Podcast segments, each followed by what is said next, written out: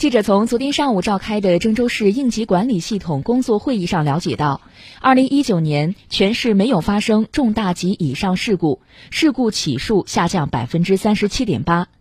二零二零年，全市应急管理系统将全力推进应急管理体系建设，依托现有专业救援队伍，培育三至五支重点骨干专业救援队伍，并建设市级综合性应急救援中心。